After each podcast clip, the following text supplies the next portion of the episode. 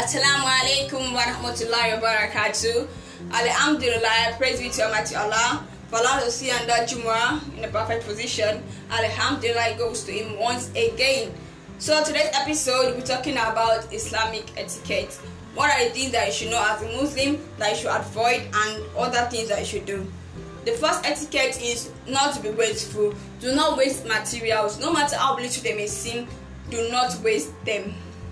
Eat what you can eat, then keep the remaining one. Do not throw the remaining one away. It could be water. Do not waste water. Try to manage every resources. The next etiquette is not to lie. Almighty Allah told us to be very truthful in whatever situation we find ourselves. Always say the truth every time. Although the truth can be bitter, it can be very sorrowful, and it can be very damaging. Always make sure you say the truth and avoid lies. The next etiquette is to keep your oath. Whenever you make a promise to somebody, make sure you fulfill it.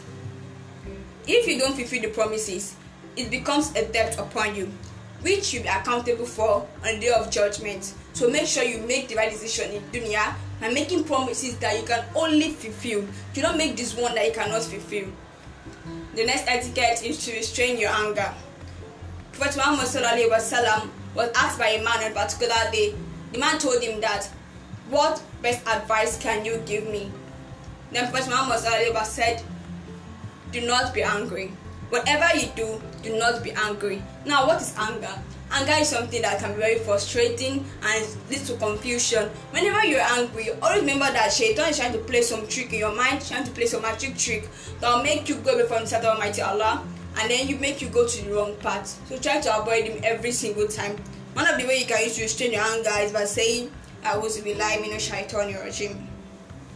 The next etiquette, do not spread gossip.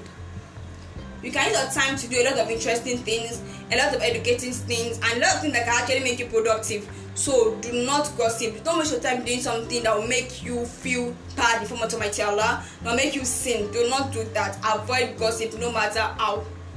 The next etiquette is to not make fun of everybody or even anyone. You may be big, okay, someone may be little to you, a little, and then you feel that you're above everybody, become arrogant, and then say, You are so poor, you are too like this, or even image. You may think you are prettier than somebody else. Almighty Allah is the best of creator. You have created everybody in the best image. So you have no right to make fun of Almighty Allah creature. Never ever for any reason make fun of others. The next one is to not deceive in trade. A lot of people do this because they're trying to make money in this dunya, making money is going to help them to benefit themselves, make them survive and stuff like that. But you should always remember that this dunya is a test.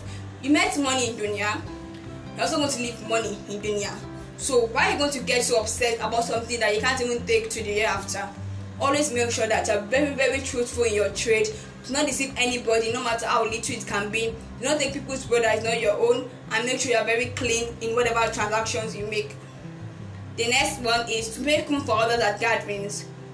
No matter how, let's say, suffocated it can be, even though you'll be able to like restrain your own kind of your kind of um, relaxation, even though always make sure you make room for others at gathering.